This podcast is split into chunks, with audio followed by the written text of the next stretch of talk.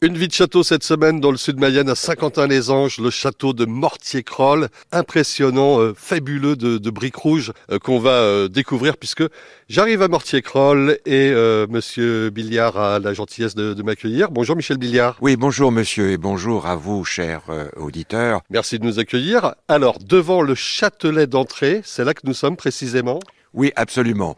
Ce châtelet est imposant, comme vous l'avez fait remarquer. C'est certainement le bâtiment le plus important de l'enceinte médiévale. Et euh, nous sommes actuellement sur l'ancien pont-levis qui a été refait il y a quelques années.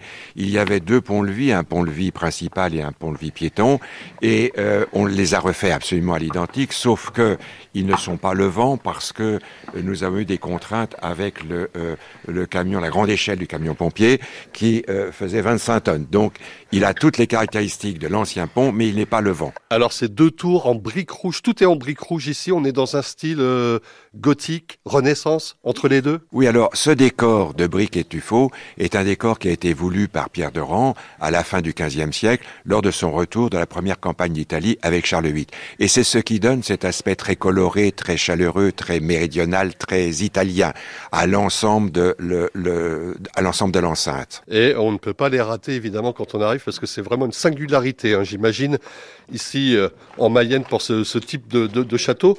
En remontant l'histoire, on a dit gothique renaissance. On était vraiment dans cette période? Oui, absolument. La, euh, le remaniement, la période de remaniement des travaux de Pierre de Rand se situe entre quatorze cent quatre-vingt-dix-huit et quinze cent cinq. C'est exactement la euh, période de transition entre euh, l'art gothique flamboyant et l'art de la première Renaissance que l'on constate ici.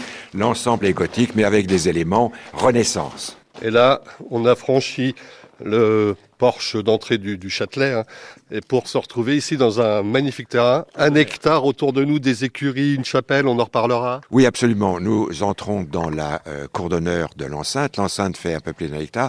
C'est en fait une place forte, hein, une place fortifiée avec des courtines, avec euh, des tours d'angle à chaque euh, angle, une chapelle, euh, plusieurs bâtiments et le Châtelet et le et le logis. Voilà le château de Mortiercrolles qu'on découvre tout au long de cette semaine sur euh, France Bleu Mayenne. Et il y a encore beaucoup de choses à découvrir.